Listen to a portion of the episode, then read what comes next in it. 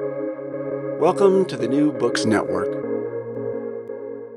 Hello, everybody. Welcome back to New Books in Biblical Studies, a podcast channel on the New Books Network. I'm Rob Heaton, and I focus on new and exciting scholarship in New Testament and early Christian studies, which is the orbit of my own PhD. Uh, today we'll be talking to Eric Vanden Eykel about his new book on the Magi, which we'll get to in a moment. But first, let me introduce our guest for today. Eric Vanden Eykel is Associate Professor of Religious Studies at Ferrum College in Virginia.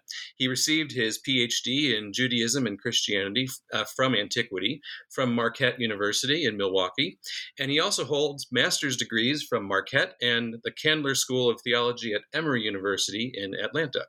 Dr. Vanden Eykel's primary area of research in, is early Christian apocryphal literature, with a special focus on texts and traditions about infancies and childhoods of Jesus and Mary, uh, Jesus' mother. He has previously written, uh, But Their Faces Were All Looking Up, author and reader in the Proto-Evangelium of James, and co-edited Sex, Violence, and Early Christian Texts, which is certainly one way to grab the attention of audiences. Uh, in his free time, uh, Eric uh, tells me that he enjoys making beer, running, and woodworking, presumably not all at the same time. but on top of all this, Eric is joining us today from his home in Virginia to discuss the publication of his most recent book, The Magi, with the subtitle Who They Were, How They've Been Remembered, and Why They Still Fascinate. And it was published with uh, Fortress Press last year in 2022. Eric, it's my pleasure to welcome you back to the New Books Network. Thank you, Rob. It's such a pleasure to be here. And thanks for that introduction. Yeah, absolutely. Um, you tell me you enjoy beer making, so I have to open the discussion with a question about that. What you've been brewing lately, other than this book, and how you got started making your own beer. yeah, no, I uh, I brew pretty much everything. Lately, I've been taking a little bit of a break from it. Uh, brewed a little, uh, brewed maybe a little bit too much during the COVID years. Um, but uh, yeah, my my favorite stuff to brew is usually IPAs of some sort. Uh, I've done Belgians and um, you know uh, brown ales, those sorts of things things. Um, and I got started making my own beer because somebody told me that it would save money. Uh, and so I was a graduate student, and I said, well, you know, I drink a lot of beer, so I, I um, I decided it would it would be a good hobby to try. It does not save money though. That's a that's okay. a lie. well, that's an absolute lie. It does make good beer, but it doesn't save it doesn't save you any money. Either um, way, a perfect yeah. monastic tradition to brew your own beer. That's right. right. Yeah. Um, uh, let's turn to the subject of your book, The Magi, and uh, I have to say from the outset, having read it, uh, uh, having read it, um, I really enjoyed it as an example of sort of public-facing scholarship on a subject of immediate interest to multiple audiences. So uh, by that I mean uh, even laypersons will have some familiarity with Magi, and even persons that don't go to church mm-hmm, would mm-hmm. have some familiarity with the Magi from nativity scenes that are ubiquitous in our shared American context, if you will. Um, and while I was reading it, I never felt like you sacrificed your analysis or bit your tongue or withheld any critiques or the truth from your audience. So uh, it was great in that respect that uh, uh, scholars and general audiences uh, will both be able to learn uh, things uh, from it and come away with a better understanding, even if it's more complicated, perhaps, about the Magi. And speaking of the Magi, uh, uh, we have to say a quick word about the pronunciation of that term. I think most church people will probably be familiar with Magi, but as you say, it's pronounced it's pronounced in different ways. Uh, Magi, Maggie. yeah, yeah. We'll we'll kind of go back and forth with those. We'll when we talk about the Greek word, we'll stick with magoi mm-hmm. perhaps, mm-hmm. but uh, I say magi. You can say Maggie. Tomato, tomato. How about that? Sounds good. Yeah. Anyway, uh, uh, regarding the book, uh, I think there's uh, tends to be a lot of junk on there out there on popular bookshelves. So I wish books like this had a place on them uh, for uh, for people to uh, access from Target or Walmart. But anyway, off my soapbox for a minute. Um, uh, the Magi are fascinating characters, as you establish in this book, but they're limited in the New Testament, at least, to a single chapter of Matthew, uh, twelve verses, as you say. They appear and then they disappear almost without a trace. Uh, they fulfill a purpose for the author of Matthew and basically this invites others to fill in the gaps about them. So before we get into the arguments that you make in your book, I wondered if you would uh, talk us through how you approach this gospel that we know as Matthew as a biblical scholar, from a scholarly perspective. Where do the traditions and the sources that Matthew inherits comes from? And perhaps more importantly, um, many listeners will assume that when we talk about Matthew, we refer not just to the first gospel in the New Testament, but also its author as the tax collector called by Jesus in chapter 9 of Matthew, who is known in Mark chapter 2 as Levi. You didn't really get into the scholarship or, or on the authorship of the gospel too much, other than him writing in Greek, which might say something uh, uh, for those in the know. So I wondered if you wanted to say anything about the authorship of the gospel, his sources, and how that under uh, that how that affects rather your understanding of the Magi story. Sure. Yeah. Um, so, so broadly speaking, um, you know, as approaching this approaching this text as a biblical scholar, um, and my own particular type of biblical scholarship, I suppose, um, my interest is primarily in Matthew as a work of literature, and um, and I think I say at one point in the book, I can't remember the exact words I use, but Matthew as a work of essentially creative fiction, um, and so, uh, or or at the very least, the Magi story is a work of of creative fiction. So the traditions and sources and Matthew is uh, is inheriting, you know, there's there is this kind of question uh, that I have that I don't really get into too much in the book, but this question of where does the Magi story come from? And um, you know, there are some who have argued that Matthew is drawing from uh, another tradition, maybe an oral tradition or um, or something that he saw written down. Um, the story as we have it is a thoroughly Matthean story. And so it, it really just makes sense uh, within Matthew's gospel. Um, you know, for my purposes in this book, uh, it doesn't really matter where it came from. It, it matters, you know, how, how, it how it exists in the in that text, uh, in the text of Matthew's gospel, and kind of what what mileage is he getting out of it? Um, now, in terms of yeah, the the authorship of the uh, of the gospel, um, yes, Matthew is the shorthand uh, name that we give the author to avoid saying you know the author of the Gospel of Matthew or whatever. Uh, but it's certainly uh, I, I for my purposes, it, it is that kind of traditional attribution, right? Sort of, you know, the Gospels, all of the Gospels are written anonymously. Um, none of the Gospels really uh, with with John maybe as an exception, none of the Gospels really give give readers. Um, uh, you know, none none of the authors, ex- again, except John, none of the authors are are trying to convince the readers that they were actually there. John has that kind of wink, wink, like maybe I was there for some of this, but but all of these things inherit traditional names uh, later. Um, but yeah, you you had said um, uh, you know this this claim of of Matthew writing in Greek uh, is sort of for those in the know um, a, a, a, big claim. For the for the most part, biblical scholars um, uh, take take it as just a fact that Matthew wrote in Greek, but uh, there were at least some patristic uh, streams that believed that Matthew wrote in Hebrew. Um, there is one uh, author uh, that I know of of a Magi book who um, who claims that Matthew is writing in Hebrew. He's relying on um, very very idiosyncratic use of uh, of old sources and doesn't really do a very good job with them. But he, uh, I, I, I, dedicate an entire footnote to how nonsensical that claim is. Um, um, but yes, so in terms of in terms of the author, um, we don't really know who the author of Matthew was. We know that he was writing in Greek. Um, we can sort of you know piece together uh, his theology based on the stories that he tells. But other than that, uh, he's sort of a mystery to us. Absolutely, mm-hmm. um, and we can guess that uh, he might have been from somewhere in the east. Uh, Syria, I think, is uh, typically uh, uh, the place where Matthew is located, but who knows what his name actually was? Exactly. Um, yeah. And do you want to get into the for those in the know the little the little inside baseball understanding that we have about the claim that he wrote in Greek rather than Aramaic or Hebrew? Oh, um, how do you mean?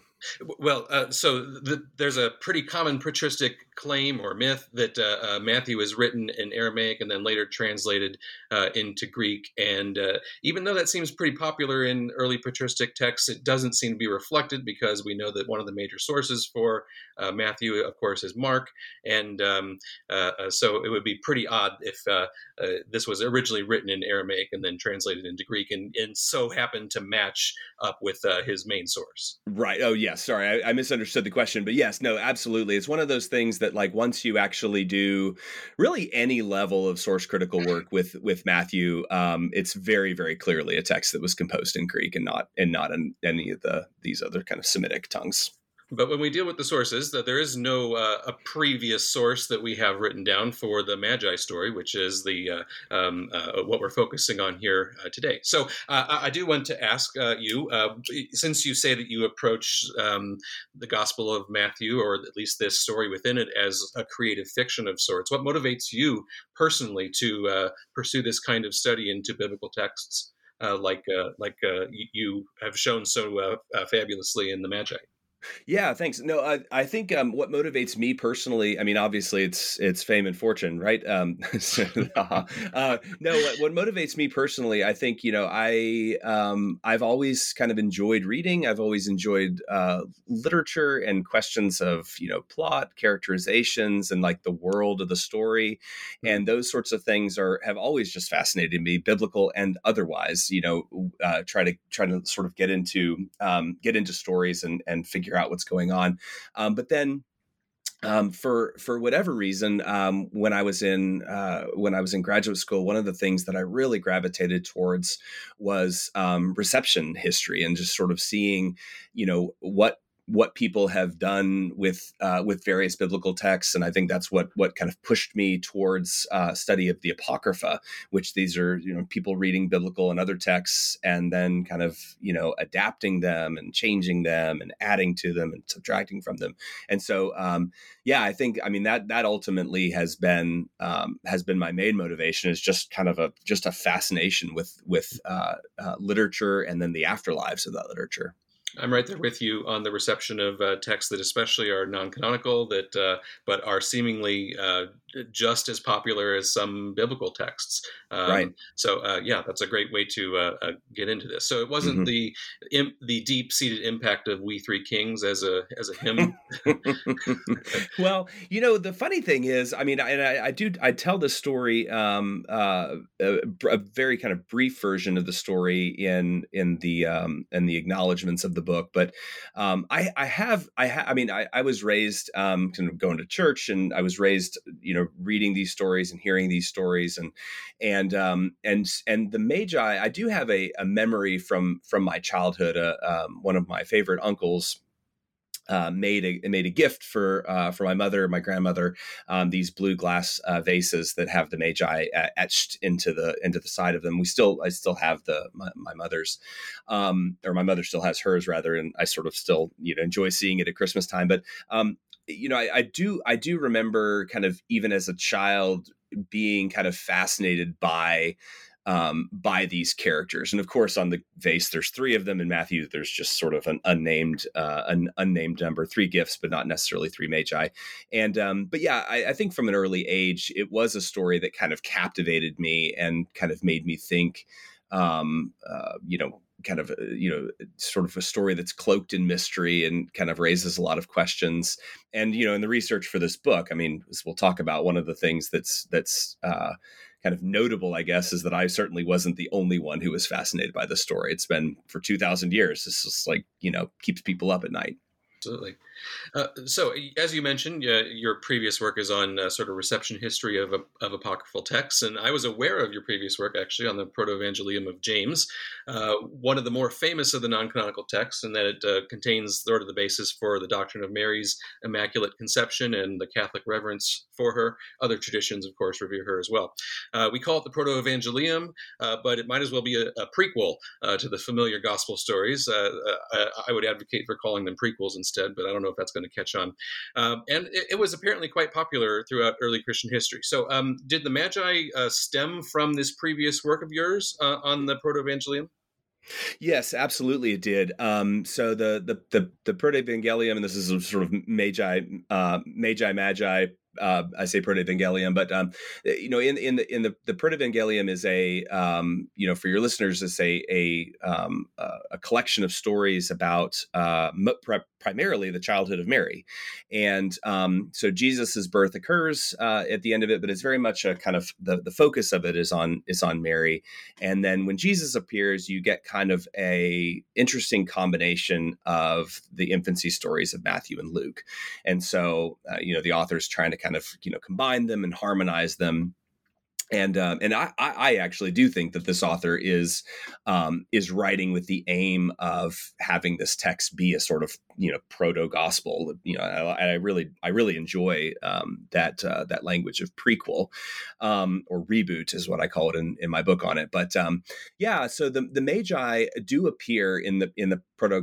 the the proto evangelium. They they appear towards the end and um, the idea for this book actually very much came out of not the not my research uh, for uh, for on that text, which was my dissertation. Um, but it came out of a conversation with one of my dissertation uh, board members who said, you know, why did you not talk about the Magi story. You know, it's getting kind of interesting. Some interesting changes um, in the Magi story occurs kind of toward the end, and you know, and really my answer was like, I, I you know, I just it wasn't really useful for my argument, um, but also I sort of like needed to be done with my dissertation, and I didn't, I didn't want to do, I didn't want to do the entirety of it. You know, the entirety of the text, and sort of like leave leave some things toward the end, um, kind of out and um, so anyway I, I sort of like punted and was like well you know i didn't i didn't really uh, address that that that episode so much um, but i would love to do something on it maybe even a whole book on you know the reception history of the magi. Now that was in 2014 uh, when i had that conversation so it did take you know, it took a, the better part of, um, you know, almost a decade rather from from uh, yeah so it, it, took a long time but i started i did start doing the research uh, for that for this book um, only a few days after my defense and so i went back to the library just you know took all my books for from the dissertation back to the circulation desk and then i started kind of looking at uh, matthew um, you got um, the itch right? and i got and then i was like wow there's a lot here and uh, so uh, but yeah it was a lot of a long time of, of research and thinking about it and then you know writing it towards the end there very nice. Okay, so uh, we have the preamble, we have the uh, prequel to uh, your book. Let's uh, get into the nitty gritty of the book itself. Um, you, you start from a point of sort of rejecting questions about historicity of the uh, Magi. Uh, you say that this is less important than understanding what, quote, literary and theological significance they have, um, not only for Matthew, but also for his earliest audiences. And you get into um, sort of the ongoing debate between author's intent and reader response criticism there as well. Uh, then you demonstrate that we, you know, get carried off into strange places of interpretation when we bring our own baggage to the biblical text and think things are there that aren't actually there. We read details into it, eisegesis, if you will. Uh, and you suggest that we uh, uh learn to read with first century baggage. So I should ask, uh, what baggage should we carry into it? What should readers know about the first century context of the gospel and the political situation of the Roman territory of Judea, and uh, in order to understand this uh, story of the Magi? Yeah, that's a great question. Yeah, I do. Um, I do kind of try to just sort of um, uh, put that question of the Magi's historicity, um, just kind of put it, just sort of shelve it and say, you know, I, I, don't really care if it's historical or not. There's plenty of people who believe that it is. Um, plenty of people who have read and enjoyed this book, um, which is great. Uh, that that have said, well, I disagree with you on the historicity, but you know, you're right. Like it doesn't really matter for uh, for the meaning of the story, the, the literary and theological significance. Um, in terms of the first century, uh, that sort of context, I mean, I think the angle that I take in this book, and the angle that kind of came out of my research, is that this is uh, very much a story uh, about politics, for for lack of a for lack of a better term. It's a story about legitimate kingship. Um, it's a story about um, you know that kind of uh, you know what what who is the legitimate king. Um, so you know in in that kind of vein i think you know what i what i think readers should know about the first century context for the purposes of this uh, story you know very much is that kind of roman rule of uh, the roman rule of judea. Now i think and there there, there are a couple of references to uh, to life of brian in the book. I hope you appreciated those. Hope you found those. I also, I also kind of a reference or two to the holy grail um, yeah yeah, so, yeah, yeah no there's uh yeah it's uh it's fun to kind of um I, I, was thankful that Fortress allowed those to to, to stay in. it's a little little seasoning here and there for those who know, but um, yeah, you know, I, I, imagined, uh, you know, as I as I kind of imagined the uh, the kind of attitude towards the Romans in first century Judea, um, I think a lot about uh, you know, how did the how did first century Judeans feel about the Romans? Well, I mean, that really depends on who you ask in first century Judea. You know, if you asked Herod the Great, we'll get to him, I guess, in a bit, but if you ask Herod the Great, you know, he uh, loves the Romans, or at the very least, he wants the Romans to think that he loves them, right? Um, but if you asked, you know, if you asked, uh, um, you know, just a person on the street, like, what did you think? What do you think about the Romans? I, I, honestly think it probably would have differed from person to person, right? Like, what have the Romans ever done for us? Well, the aqueduct, medicine, you know, all those like the olive oil or whatever, um, uh, like all, all of these, all of these sorts of things. So the political situation in first century Judea, I suppose, is just sort of uh, complicated, right?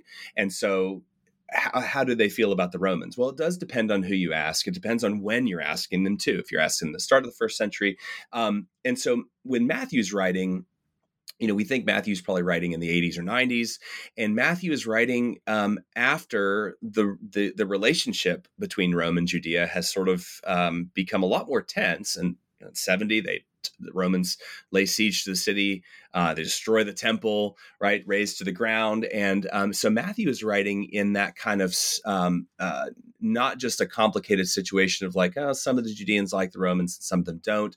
Matthew is really writing in a in a situation where the relationship have, has very much soured, right? And the Romans are kind of exerting um, a lot more kind of dominance, um, you know, and and, um, and so so Matthew is is writing in that context, but then he is um, writing about events um, in his kind of story world that are happening, you know, 80, 90 years earlier. And so he's kind of um, retrojecting that very uh, tense kind of powder keg context back onto the start of the first century. So, would it be safe to say that Matthew writes from a point of uh, the failure of uh, Judean compliance with uh, with with Rome? Uh, yeah, I think that's absolutely fair. You know, Matthew is writing. Um, Matthew is writing with full knowledge uh, that that this is going to, um, yeah, that this relationship is going to turn kind of toxic, and uh, and he's writing. He, yeah, he's, he's he's looking at the past through that lens. Absolutely. And, we'll get to Herod in, in a little bit. Uh, yes. Let's let's go to your uh, second chapter where you discuss a few issues of translation in the passage of, of Matthew, uh, related to how we should understand the Greek word magoi and a few others. Uh, then you offer sort of your entire translation of Matthew 2, 1 through 12. Uh, looked great to me. Uh, my sense was that the most significant issue of confusion or possible confusion here is the range of meanings that can be connoted by magoi. so I wondered if you could, if you agreed with my assessment there, first of all, uh, out of the three issues that you discuss in the chapter. Uh, and if you could explain what magoi could mean in Greek, how it's been rendered in English translations down the ages, and why you prefer to carry over magi or magi from uh, basically from the Latin Vulgate untranslated in lieu of one of the more uh, uh, translatable options that were available to you. Yeah, yeah, that, and and you you're you're dead on there. The the really the most significant um, issue really is that uh, um, there's so many connotations that sort of go into uh, into this term. So you know, there's been um, uh, I mean. Magi or magoi or whatever is the uh, in, in, the Greek is is where we I mean ultimately where we get this terminology of uh, of magic from, and so I've seen some translations not um, not published translations, but I've seen some people who have translated this as you know magicians from the east came uh, to to see G- to, to for the king of the Judeans. Um, there's some translations. Uh, obviously, that one of the most famous is um, I think it's the King James. Now I'm getting my wires crossed, but uh, you know the the wise men, right? That's the kind of you know that that that has probably had the most staying power. Um, but also, there's some translations that are, um, you know, astrologers, and of course, the hymn you mentioned earlier, the kings, right? Um, but you know, if if I had to sort of you know go with one of those, I would I, I would almost think that wise men probably is is the is the most neutral, like the value neutral or whatever. Um, interestingly, though, the the kind of you know the astrologer angle is is fascinating because there's obviously this star that they're following, right? But in other ancient literature about the the about magi, um, just sort of more broadly, one of the things they seem like almost like not interested in at all is stars. Like they they're really really interested in dreams. They're really really interested in in kings uh, and other kind of signs but they're they they aren't really known as astrologers um, first and foremost and they certainly aren't uh, aren't kings but anyway what could this what could this mean in greek? Um, it certainly could mean uh, magicians. It couldn't it could mean sorcerer. Um, it sort of implies like advisory figures those sorts of things. So you could say like magi could mean um, you know advisors or something like that. Um, but really, I mean, I made that I made that decision to um, to just leave it kind of untranslated or or to take that loan word, and I made that decision um, first just to say kind of throw up my hands and go, I don't really want to choose one of these, but also because the way that we translate um, these words, the way that we refer to people, um, you know, it, it, very much affects the way that we understand them. And so I wanted people to approach this, the, these characters in this book to say, you know, we're going to use this stranger, this strange term, this magi, and we're going to use that sort of as an indicator that we don't actually know um, who these people are supposed to be, you know, and and so you know that that kind of maybe um, maybe pushes readers in that direction of like let's let's be comfortable for a little while with the strangeness. Um, you know, and not just and not be so quick to label them. You know, example, another example is sort of a cognate example is, um, you know, the way that we title stories um, uh, in I'm thinking specifically of Luke's parable which is traditionally called the uh, um, the prodigal son, right? Um, and so that, that, I mean, that that's a great example, right? When you ask people to sort of like, well, what is this story about? Um, I mean, it's well, it's about the son who goes away and he comes back and you know whatever, but like that's not really the point of it in Luke. Like the point of it in Luke is like the it, it's more accurate to call it like the parable of the father and his two sons because it's as much about the older brother as it is about the younger son. But you know the way that we label that affects the way that we understand it. Very good. And I think you make the point fairly well that uh, the Magi, whatever we want to call them or however we translate the word Magoi, they're people who uh, have some interest in powerful people, right? Uh, they exist in the orbit of perhaps kings or rulers, and they're seeking out others that are kind of in their own orbit. Um, Absolutely, yeah, uh, yeah. I, I think you uh, you put it very well when you talked about the uh, uh range of translations and uh, why you go with uh, magi alone over magical people or sorcerers or diviners or whatever else it could possibly mean. Um, but the passage, the twelve verses in Matthew, are you know they're more than about this one Greek word, magoi. So I wondered uh, if there are any common misconceptions when it comes to translating the passage or understanding the passage uh, from a popular academic level. Uh, if there are any common misconceptions that you encountered while you were undergoing this uh, work. Yeah, so um, I think you know, and it's going to sound like um, it's just kind of crazy to say, but I mean, one of the most common one of the most common interpretations of this passage, um, which I just think is absolutely dead wrong, but it's I mean it's super prevalent in mm. in in commentaries and and it's super prevalent in just scholarship on Matthew. Um, this common, in in my view, misconception that Matthew's story of the Magi is a story about Gentiles coming to see the some coming to see Jesus, uh, and and you know again anyone who's anyone who's uh, who's familiar with scholarship on Matthew is going to maybe be a little bit surprised that I say that, but I think that's absolutely dead wrong. I think that Matthew is telling a far more interesting story. Like, are the Magi in Matthew's story Gentiles? Yes.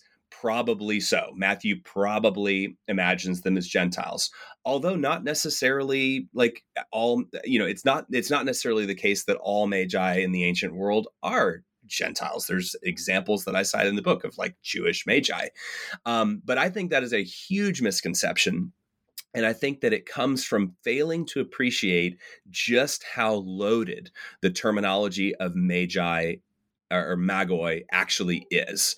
So here's an example. So like you know the the way that he the way that Matthew uh, labels these characters means that he's so much more interested in them than just their Gentiles. Um, so let's say that I'm telling you a story and I say, you know, I'm looking out my, you know, I, I, get up out of bed in the morning and I look out my window and there is a man standing on the on the on the sidewalk and looking at at my house and he begins to walk towards the house and he um, you know he rings the doorbell and I go down to, to to answer the door. Like that's the start of a of a story. It's not a particularly interesting story, but you know the man standing on the on the on the sidewalk. Now let's say I'm telling you another uh, uh, that story in a different way, and I say I look out my window in the morning and I see a lawyer standing on the sidewalk and looking at my house, and he begins to walk towards the door to ring the doorbell. Okay, so now you've got a different sort of attention, right? Like that's not just a a, a, person standing on the sidewalk looking at my house. There's a lawyer. And what is he coming to tell me? Is he coming to tell me that, you know, like the bank is repossessing your house? Or is he coming to tell me that I have a, um, you know, a wealthy family member that I am not aware of who's recently passed away? Right. Um, Matthew's telling or an outstanding warrant. Right. It's like, well, you know, I'm uh, not going to be able to pick up the kids from school today. Um, no, like, so Matthew, but, but between those two stories, Matthew's telling the second story. He's not telling the first story, but biblical scholars have erred um, on the side of assuming that Matthew's telling the first story, right? Oh, the Magi come to to to to Judea to see the newborn, uh, you know, the, the one born king of the Judeans. Um, Matthew's point here is that the Magi are Gentiles. No, no, Matthew's point is not that the Magi are Gentiles. Matthew's point is that the Magi are Magi. So what is that supposed to mean, mm-hmm. right? Yeah, uh, that's a great, uh, great um, uh, uh comparison, uh, uh, food for thought on why Matthew is telling the story. Now, when when the story goes beyond Matthew, perhaps to the other evangelists, when we think about Luke, it's often assumed that Luke doesn't have access to Matthew, but even if he did, he apparently doesn't think very highly of Magoi, as you demonstrate in two stories from the Book of Acts of Simon Magus and Bar Jesus. um, this contrasts with the honor that is usually attributed to the Magi now, uh, going so far as sainthood or reverence, but also, as we said, appearing in Christian hymnody and uh, in uh, stories that continue to be retold. Uh, so I'm curious, what would audiences from the wider Greco-Roman culture who heard Matthew's gospel have thought about the story of, of the appearance of Magoi? So this is getting away from author's intent and maybe uh, listening more into reader response. What would they have thought about uh, the Magoi appearing here to Jesus, and how does this align or not align with the author's intent. Yeah, for sure. Um, yeah, so I think um, you know, and Luke is Luke is a kind of great a great example. I mean, because Luke is a is a gospel that's sort of just you know separated by one book from Matthew, and uh, if Luke um, won't, won't, get into the the question of whether Luke knew Matthew, but if Luke I think he did, by the way, but, uh, we, did, we, you're right. We don't need to get yeah. into it. No, it doesn't. It doesn't really matter for our purposes. I'm intrigued by the possibility that he did, but if Luke sits down and reads Matthew's gospel, Luke is going to roll his eyes and just throw up his hands at this idea that these magi are i mean the magi and matthew are positive characters right they're not like they're not um uh, uh you know criminals or they're not they're i mean they, there's no indication that they're that they're negative matthew seems to use this as um as an accolade, not as an insult. But Luke doesn't like, yeah, Luke doesn't like uh, Magi very much. So, um, what would people from the wider Greco-Roman culture uh, have understood by their designation as magi? Um, there's really kind of broadly speaking a couple of different ways to understand the, a couple of different connotations that this that this term brings. Um, there's plenty of magi who are spoken of in uh, in Greek literature. Herodotus is among the most um, kind of prominent in that in that canon, but uh, that that talks about magi. Uh, and here, magi are these sort of religious professionals. They are uh, highly trained. Um, they are powerful. They are persuasive. They're influential. All of these things. And so, there's plenty of uh, people in this uh, kind of Greco-Roman culture who would who would see magi and they would think, "Ooh, magi! That's you know, uh, you know serious serious business, right?" Just sort of, um, you know, they would they would see that as a as um, not necessarily a compliment, but a sort of just a designation, right? Somebody who's highly trained, um, somebody who is um, respectable, perhaps. Um, but there's also then a sense uh, there's some who are who are looking at magi, and um, magi are sort of uh, hucksters or swindlers or sort of the you know uh, like like a street performer or something like this. And that that seems to be kind of how Luke um, you know, Luke has these two these two um, people, Simon Magus and Bar Jesus, and Simon Magus is a is a sort of former a former Magus, or uh, he was a Magus at some point. Um, and uh, but Luke Luke portrays him as somebody who's interested mostly in like magic tricks and buying the power of the Holy Spirit and all of this. But he's you know he's he's not a respectable character, and Bar Jesus is also sort of just not you know he's he's trying to get in Paul's way of uh, of spreading the the, the gospel. Um, and so yeah, what what would people have heard? I mean, like any like any word that um, that carries connotations, it really depends on who's who's doing the reading. Just like my example of the of the uh, of the lawyer, right? How you feel about lawyers depends on which lawyers you're talking to and, and if you've done something wrong or whatever. Um, so you know, I think I think people I think people reading Matthew, I I think they would have run the gamut in terms of how they understood these these these people. Right. So one person's junk is another person's treasure. One person's slime ball is another person's, you know, perfectly laudable religious professional. Right. That's right. Uh, yeah. Okay. Um, yeah. So uh, let's move on. Uh, in your next chapter, your fourth chapter, you uh, rewind the narrative back from Matthew two to Matthew one. One of the, as we say, the driest chapters of the New Testament. Matthew's genealogy for Jesus back to Abraham via King David, who would seem to be the star of of the show there. Um, but you discuss the genealogy to unlock the role of the Magi, who you say emphasize the political message of the genealogy.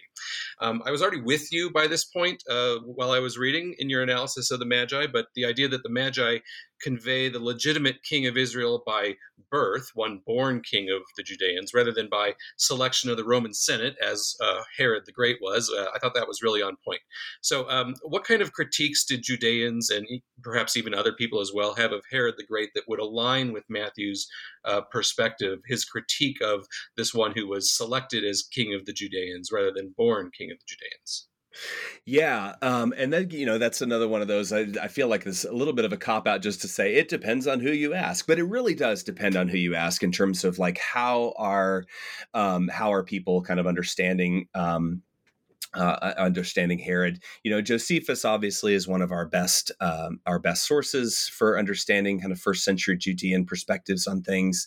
Um, he sort of in some places seems to uh, praise Herod. I mean, you know, there's, uh, I mean, Herod is known really as a as a as a builder, right? So that's one of the things that he's uh, that he's remembered for, and the ruins of his building projects are all over the uh, all over uh, the place um, still.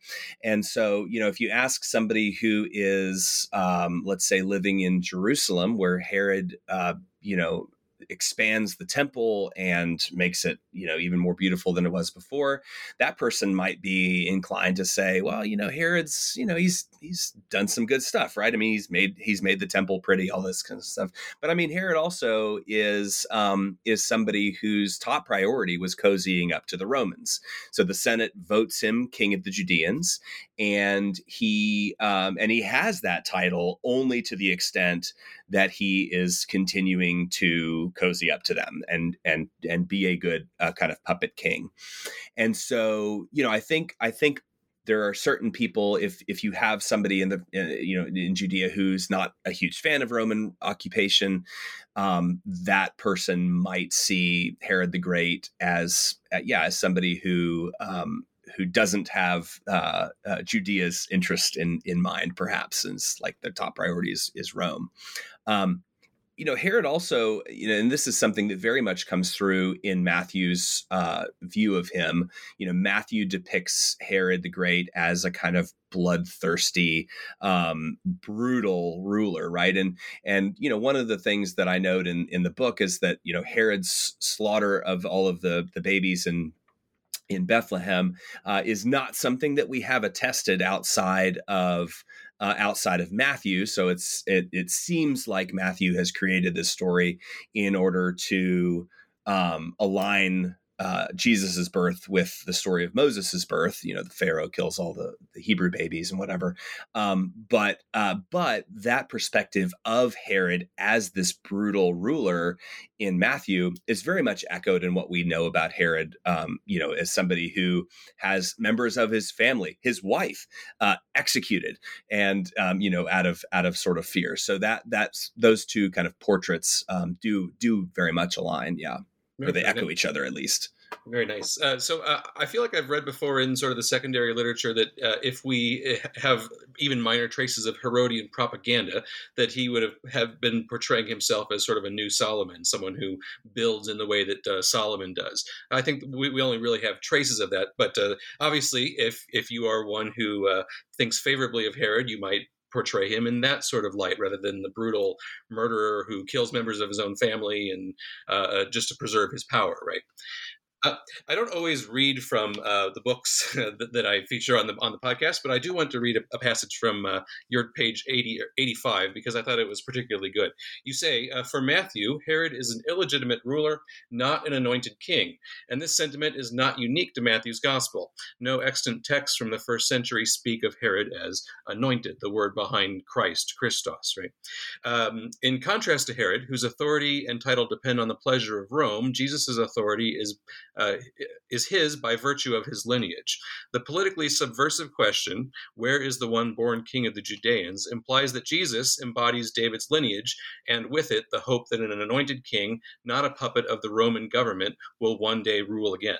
Uh, so, is, is that sort of sentiment that would be birthed in a post Herod day, or do you think that that was well alive when Herod was uh, ac- actually king of the Judeans?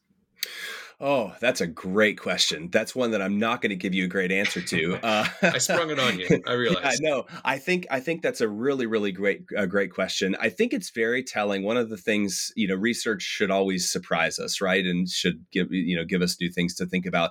And one of the things that was very kind of interesting and surprising to me was when I kind of came across this um, this claim that you know there are no first century uh, there there are no extant texts from the first century that refer to Herod as a as a as an anointed king as a kind of Davidic, which you know by Matthew's time anointed means Davidic, like that's sort of uh, you know well before Matthew's time as well. But mm-hmm. um, no, I think. Um, at the very least, it certainly is a sentiment for Matthew. Whether it's a sentiment earlier, um, I have no idea. Yeah, okay. couldn't couldn't speak couldn't speak authoritatively on that. That's fair. It's good to know yeah. the limits of uh, of That's our knowledge. Right. Right? Exactly. Yeah.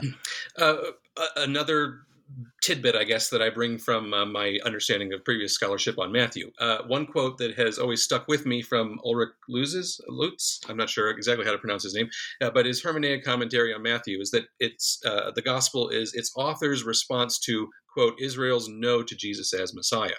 Um, the gospel kind of famously contains some of the most uh, devastating vitriol toward the Jews in the New Testament, and uh, yet the Magi are looking for one born king of the, the Jews or Judeans, and Herod turns and asks his advisors about the Messiah or the anointed one. So it's almost as if everybody in this you know narrative in this little pericope they know something uh, that jesus's uh, auditors and matthew's audience don't um, as you suggest, uh, both the flight of the star and the gifts given to Jesus all have political significance as well. So, uh, is this kind of a, um, a, contrivance that all of these characters are looking for a king, or um, uh, um maybe talk about the political significance of all the various little items in here the star, uh, the gifts, and so on?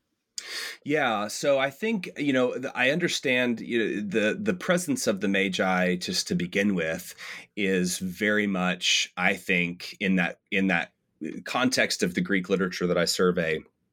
Um, the presence of the Magi is is sort of um, you know as these figures who are drawn to political power, and also in so much literature, you know when the Magi show up, um, it's you're about to have some like political turmoil or maybe even a change in leadership. Um, there's one story in Herodotus of where the Magi sort of a, uh, put one of their own on the throne to kind of pretend to be king for a while. Um, and so the Magi showing up in uh, first in Jerusalem is sort of a uh, is sort of a trigger for that first century reader as you know oh wow the Magi are here you know um, yeah, some something interesting is about to happen um, with kingship and with rulers and that sort of stuff. Because the when the magi show up, that's what that's what does happen.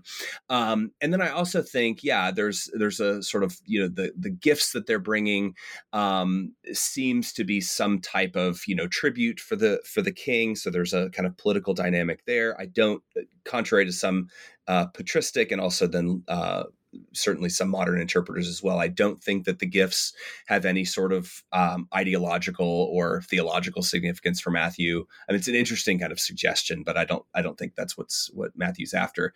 Um, and then the star also, you know, I make the point the star is uh, is a Roman propaganda symbol, uh, the Julian star, the the star of Caesar, which signifies uh, Caesar's um, uh, divinity, uh, and also um, the star is also well known in biblical texts as uh, you know the in in Isaiah, you know the the the taunt against the king of Babylon, your star has fallen, you know that sort of stuff. So so I think all of these things combined, um, yeah, very much very much paints the entire thing as a kind of um, uh, a political, yeah, a political story about you know the Magi are here to identify the real king if there's any one takeaway that I have from uh, you know your discussion of the Magi in this book, it's that uh, the political significance of the event in uh, you know all of the little details as well.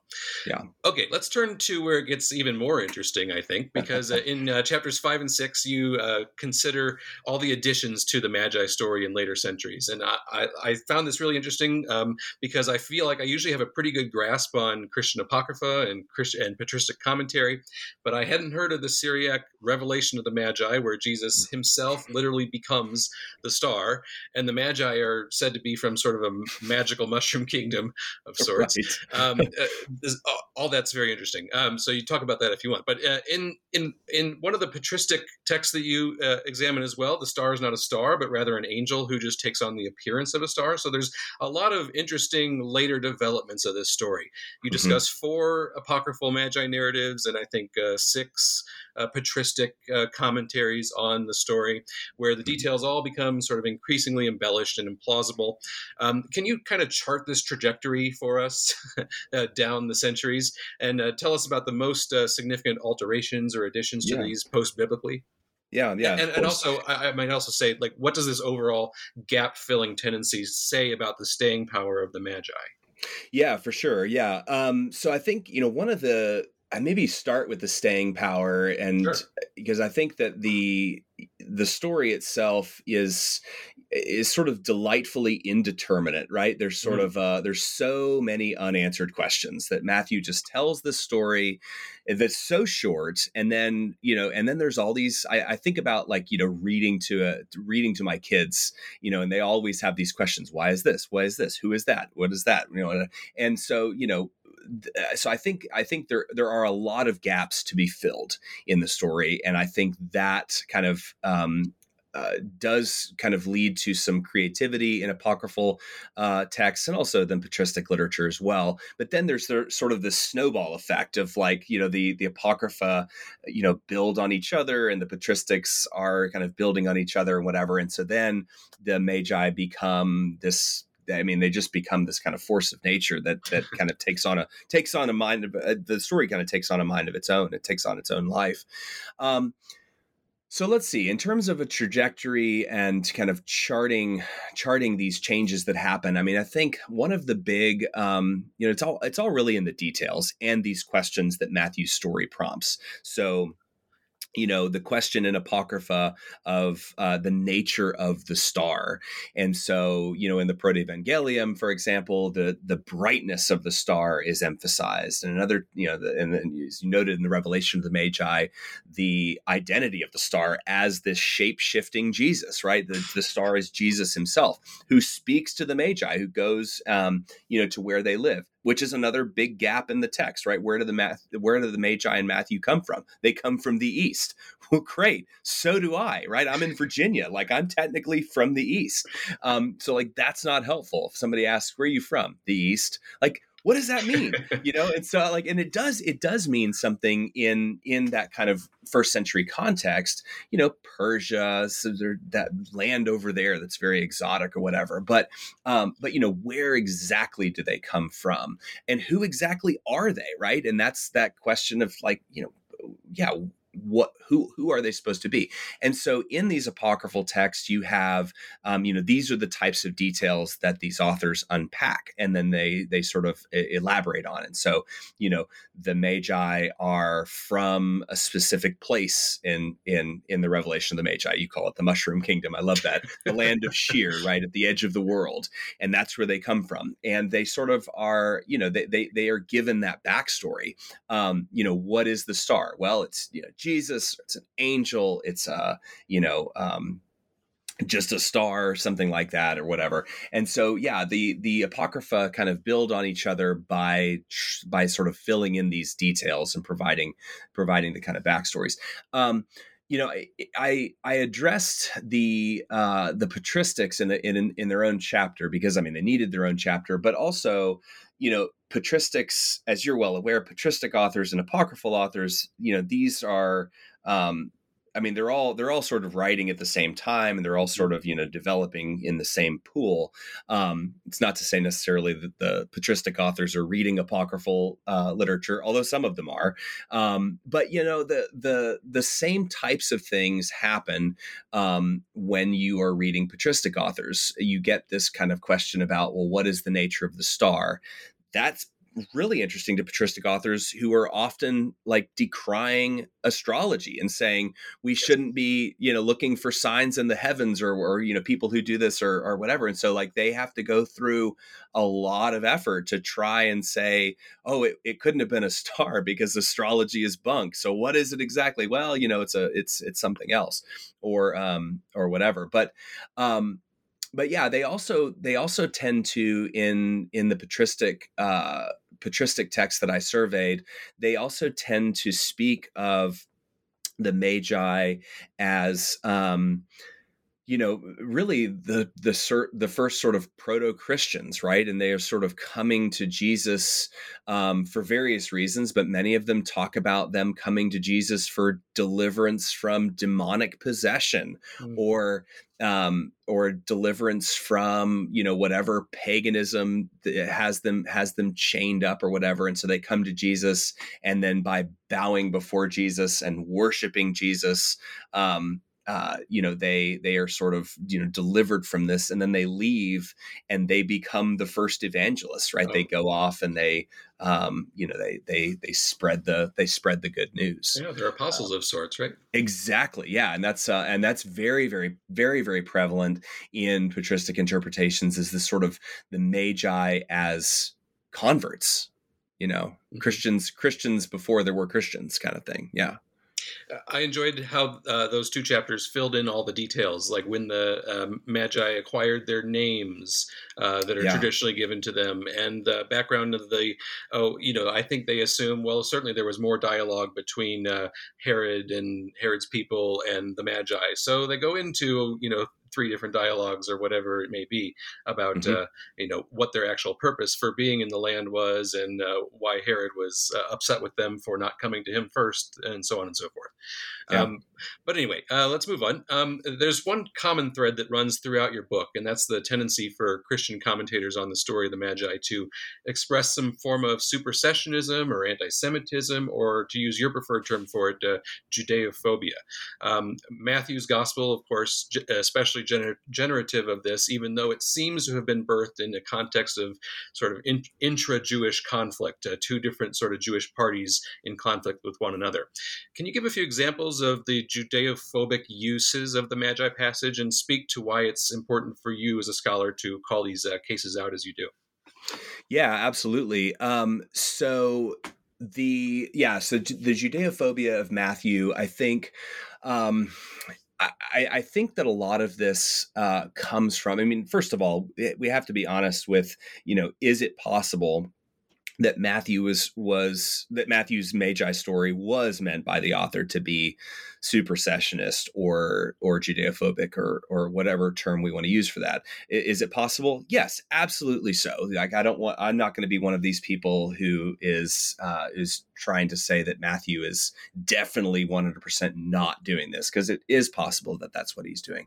But I think one of the um, uh, one of the things that really leads to this interpretation is the early identification in many of the patristic sources um, and many of um, uh, many of them interpreting um, the Magi as as Gentiles rather than just the, the much more complicated um, the much more complicated understanding of them as these kind of religious professionals or advisory figures. And so I think once the Magi, once the most interesting thing about the Magi becomes that they are Gentiles, it becomes very very easy for later readers to sort of see this story as the good Gentiles who want to come to Jesus and then the bad Jews who just want to murder him, right? And and Herod being, you know, the king of the, um, well, sort of the the most common uh, translation of his title, the king of the Jews. I prefer the king of the Judeans in this context because I think it highlights that political dynamic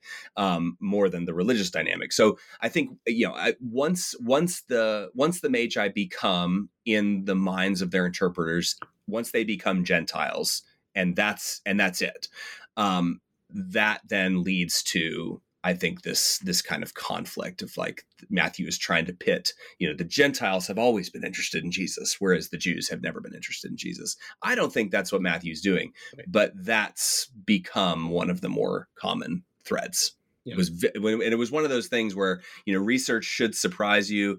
Research also needs to disappoint us sometimes. And when I that when I discovered that thread in the course of my research, that was um, that was sort of one of those like, well, now I have to talk about this, right?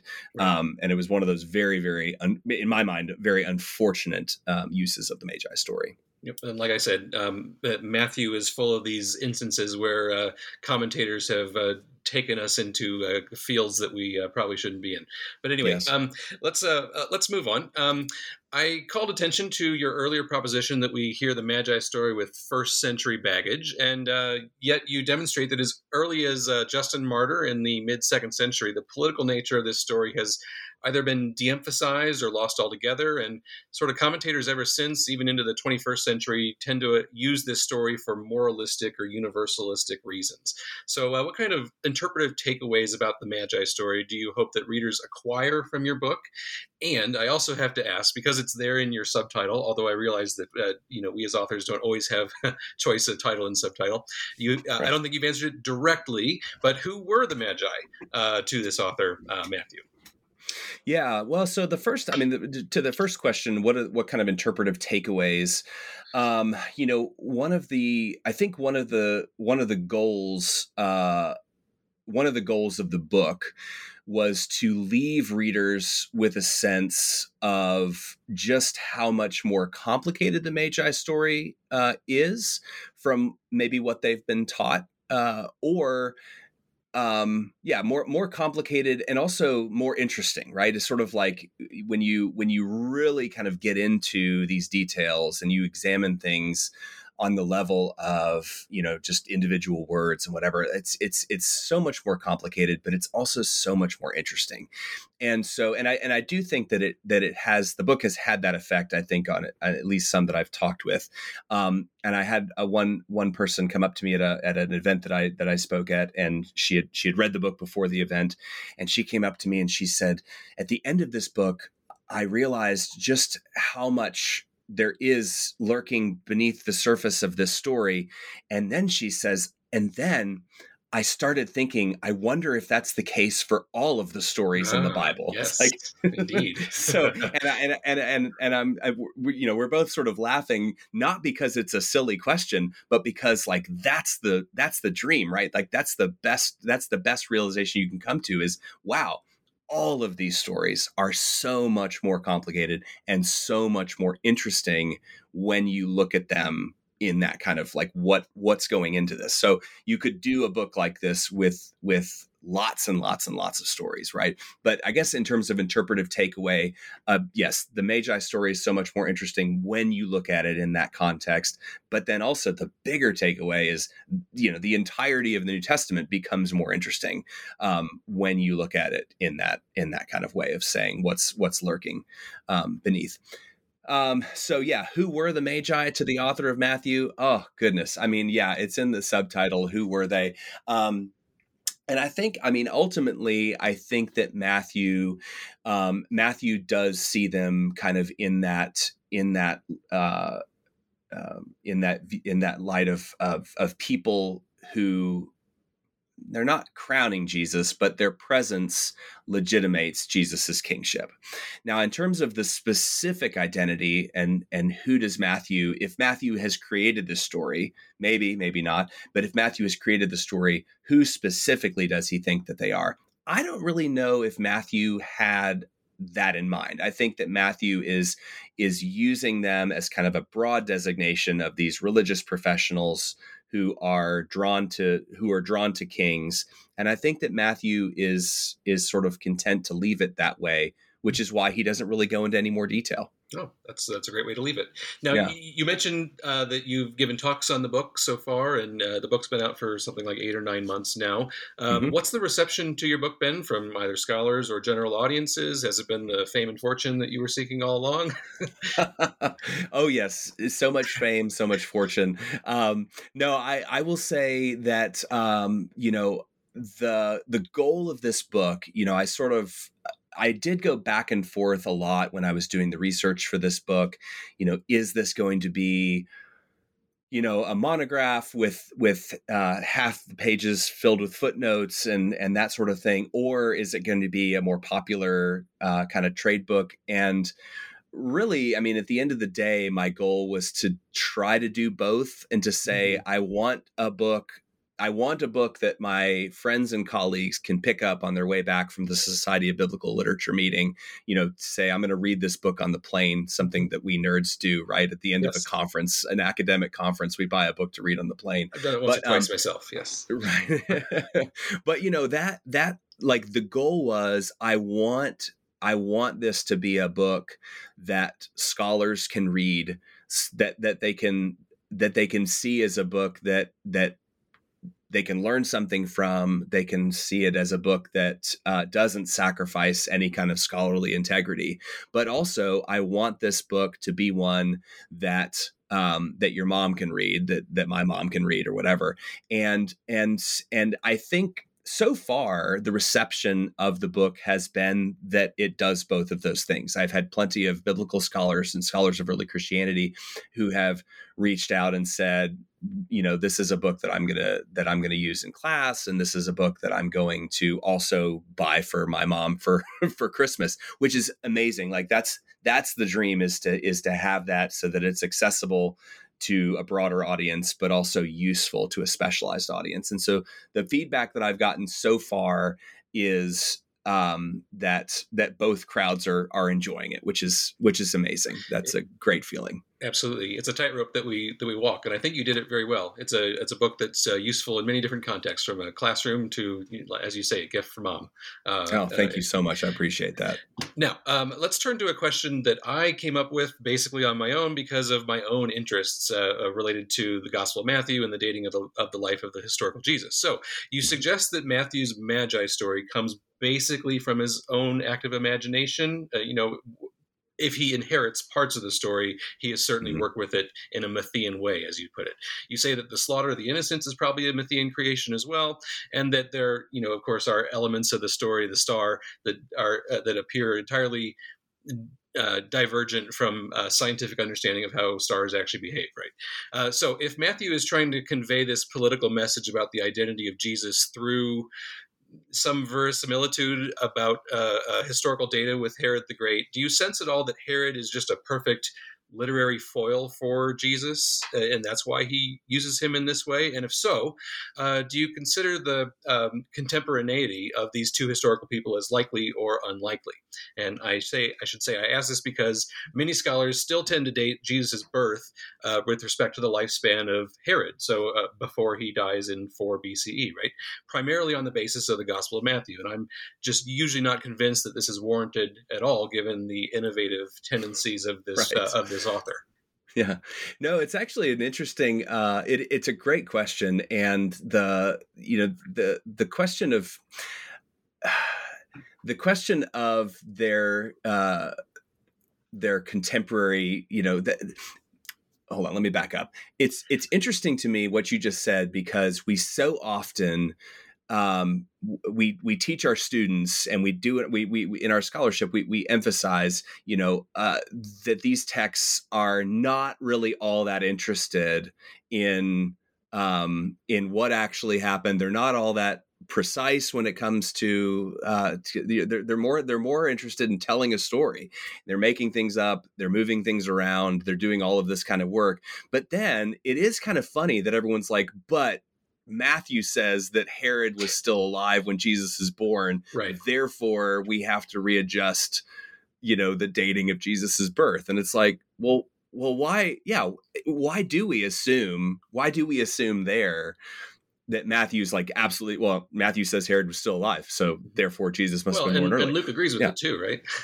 Right, right. Well, and so it's like, well, you know, but at the end of the day, we have no idea. We right. know when when Herod dies, right. we have no idea when Jesus is born, and um, you know, we we sort of like we have a guess within like a decade or so, but even then, we just don't have any idea.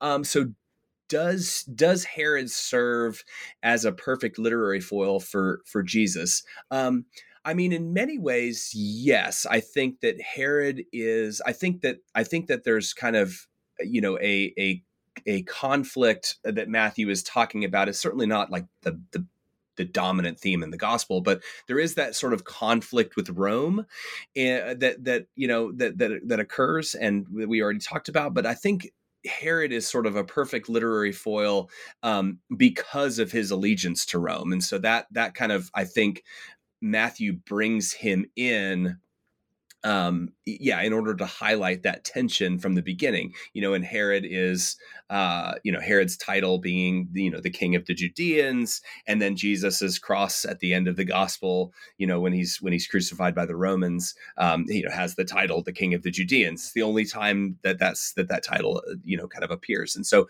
I think Herod serves as a very convenient way to sort of um, start that story of tension with Rome, sort of the you know the, the puppet king of the Romans, and then here's what happens to the king of the Judeans at the hands of the Romans. And uh, Jesus, of course, is the one leading a usurper kingdom, the kingdom of God, uh, that uh, will supersede uh, uh, the, the kingdom of Rome eventually, right? Right, exactly. Um, so you said that eight years went into uh, this book before it uh, was published, and we tried to cover it all in an hour, but I, am perfectly aware that that's not really possible. Uh, yeah. So I'm curious if there's anything that you'd like to leave us with, anything surprising that you encountered in your research or your writing for this book, anything that you didn't expect to find but uh, came out as uh, uh, um, in the course of writing the book. Yeah, um, I think the the the most surprising thing, you know, something that something that I I've already mentioned. Um, the book, well, I mean, the, really the two things that that were most surprising in in the research. Um, the first of which is that kind of the political the political dynamic of the Magi story in Matthew, and that was that was one of those things that very much just kind of crystallized um, as I was as I was doing the research, as I was reading and rereading and and whatever, and and and that that kind of political nature of the story, which I do think is one of the book's big takeaways.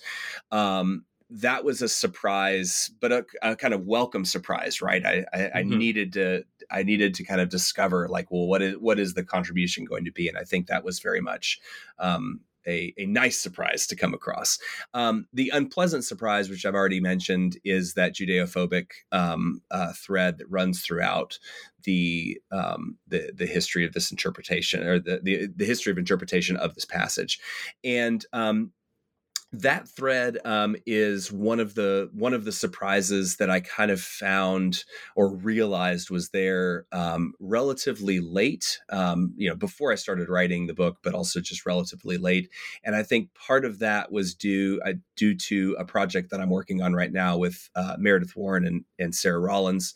Uh, it's a, a, an edited volume called Judeophobia in the New Testament, published by Eerdmans at some point, and that book working on that book with with those two uh, scholars has really uh, affected I think what I see in text and what I see in commentary on those texts. And so that was that was one of those things that after I started going back through the texts that I'd researched and the traditions that I'd researched, and I started seeing that with more and more clarity to say, okay, so there is this political dynamic, and then there's also this very, very unfortunate um, reception of this text that has had um, just disastrous consequences. And I'd like to think that I would have seen that if I hadn't been working on this book with with mm. Meredith and Sarah. But also, I know that the, the, types of things we work on very much affect the way that we see other things. And so that was a that was a surprise. I think um, that that was due to that interpretive lens that I've been sharpening uh, by working on that uh, on that project. Okay, wonderful. Well, um, I think both of those uh, come along, per- uh, come across perfectly well for readers. Both the political uh, undertones of the Magi story and also the Judeophobic uh, history of reception in early Christianity. I did want to ask uh, uh, what you are working on next, but you sort of answered that already. So I'll ask a different question. Are you done with the Magi? Have you said everything that you want to about the Magi? No, I have not said everything that I want to about the Magi. Um, I think um, I've got a few. I mean, I'm sort of Magi'd out for the moment and want to just allow, allow the book to uh, to to do its thing for a year or so. But um, no, I have a few ideas. Um, one of the one of the things that was originally going to go into this book that didn't make it in for a number of reasons was an entire chapter on Magi uh, iconography. And so the way that magi appear in uh, early Christian funerary art and those sorts of things. Um, and that is something that I'm very much thinking about and trying to kind of figure out some interesting things to say. Why in the world are magi? Um, why, why are they one of the most popular characters in in they seem to be one of the most popular characters in Christian funerary art. So why in the world is that? Well, uh, you, but you we'll see. You tease that yeah. a little bit, uh, talking about mm-hmm. catacomb appearances uh, of yep. Uh, Magi artwork, and um, uh, yeah. that was really interesting to me as well. Yeah, no, and that and that's the that was the funny thing. This this chap this this chapter that was going to be a chapter, um, but that didn't become a chapter, ended up becoming anecdotes uh, mm, gotcha. scattered throughout the book. Gotcha. But uh, but yeah, maybe at some point we'll do something with that. Well, Eric, we've taken up so much of your time today, and uh, um, it was great to talk to you. And uh, uh, thank you for your work on the Magi, on Judeophobia, and the other things that you are uh, co- planning to cover in the in the years to come. And thank you for being our guest on the New Books Network. Oh, thanks for having me.